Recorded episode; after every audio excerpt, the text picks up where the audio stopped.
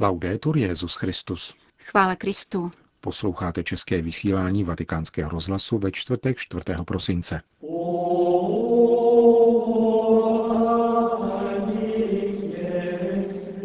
Papež dnes kázal o skryté svatosti. Na setkání s Italskou federací dobrovolnických združení Petrův nástupce vyzval k boji proti strukturálním příčinám chudoby. A na závěr rozhovor s řecko-melchickým biskupem ze syrského Alepa. To jsou hlavní témata našeho dnešního pořadu, kterým provázejí Milan Glázer a Jana Gruberová.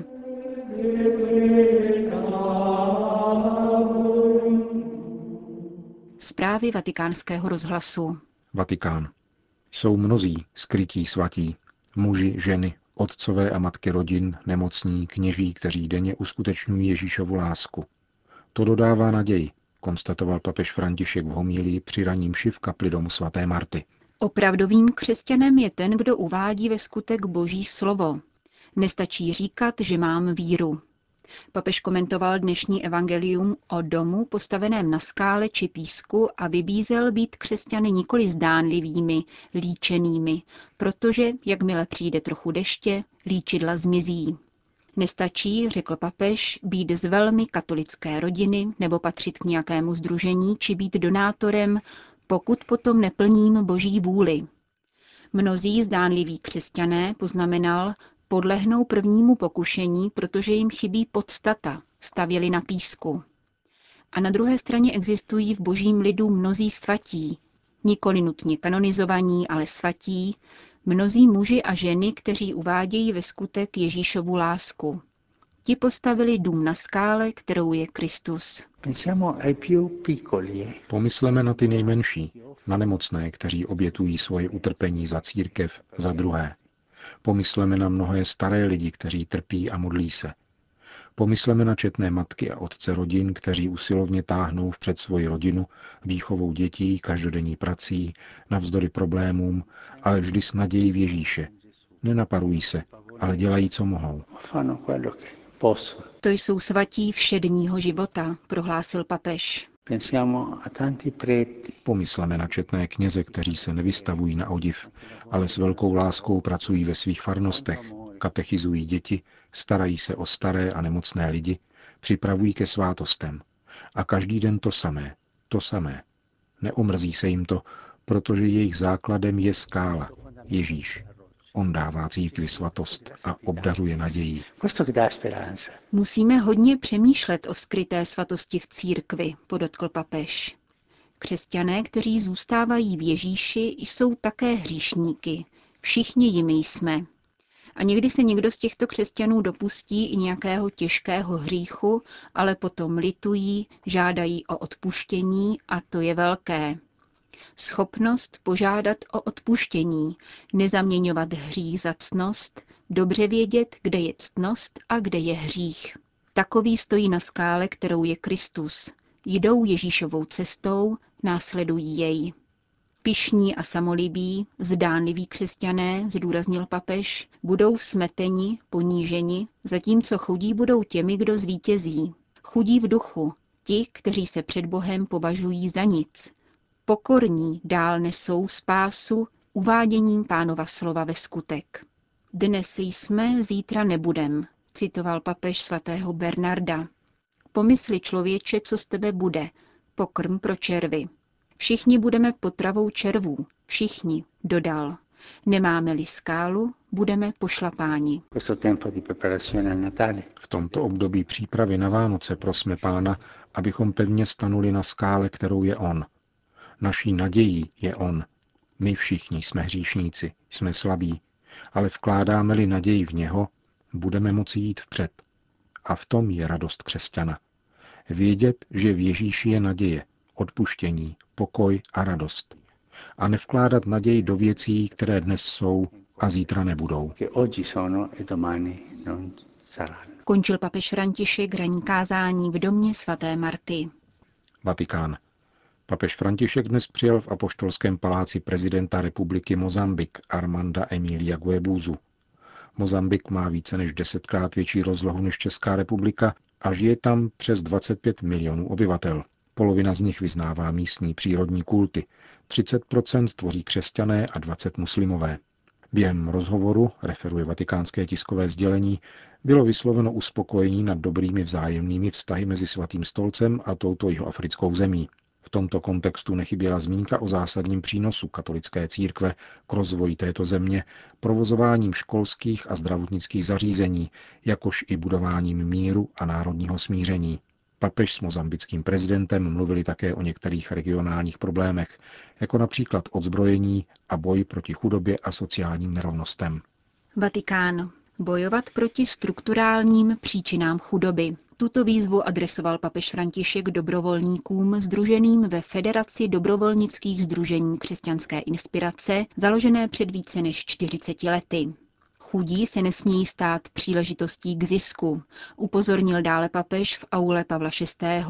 na dnešním setkání s dvěma tisíci členy tohoto nejstaršího italského združení dobrovolnické služby, která působí v 86 zemích a má několik desítek tisíc spolupracovníků.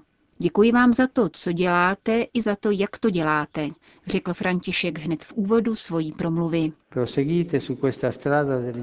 Pokračujte cestou dobrovolnické a nezištné služby. Je zapotřebí mocně dosvědčovat nezištnou štědrost. Chudí se nesmějí stát příležitostí k zisku. Chudoba dnes mění tvář. Existuje nová chudoba. A také mezi chudými zrají různá očekávání.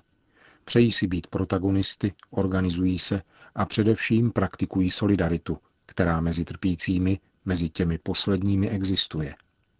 Jste povoláni chopit se těchto znamení času a stát se nástrojem ve službách protagonismu chudých. Papež dále zdůraznil nezbytnost boje proti strukturálním příčinám chudoby, nerovnosti, nedostatku práce a bydlení, negaci sociálních a pracovních práv. Solidarita je způsob zahazování se s chudými a vyhýbání se domělým altruismům, které druhého tlačí do pasivity.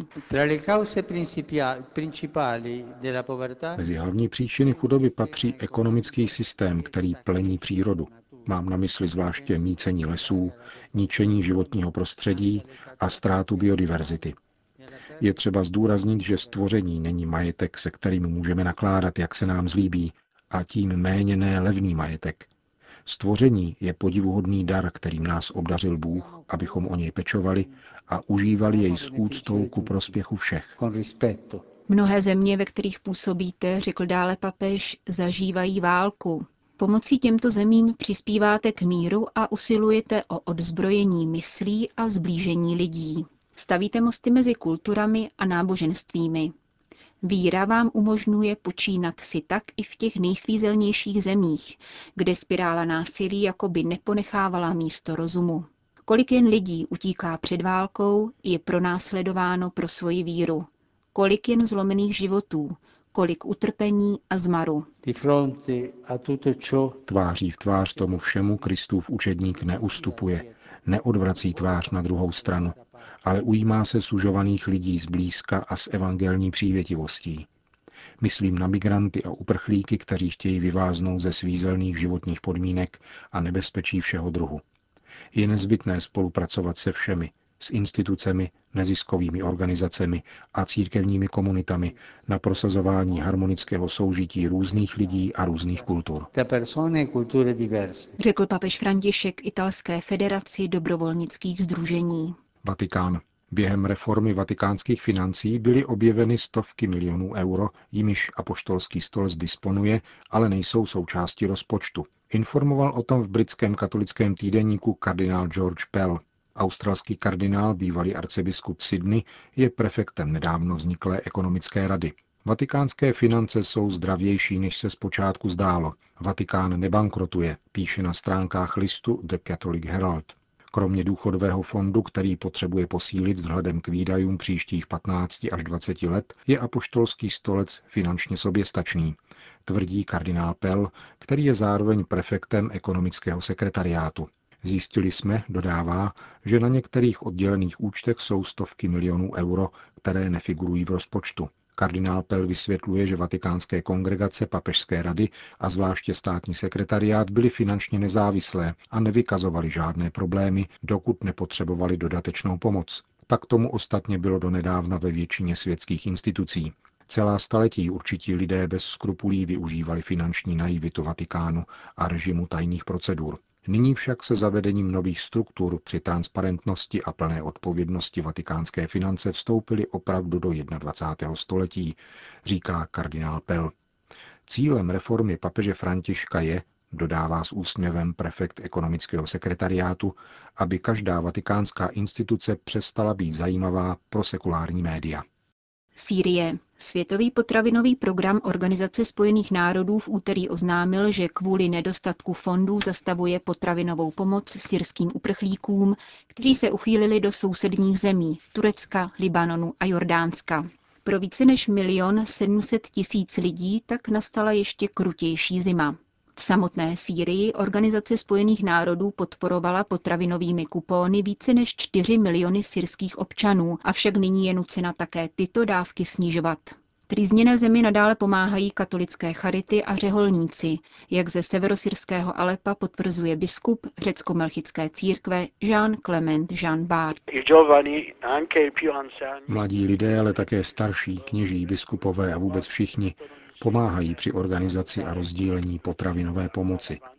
Nejpočetnější jsou ovšem mladí, kteří jako dobrovolníci pracují v každé farnosti a distribučním středisku.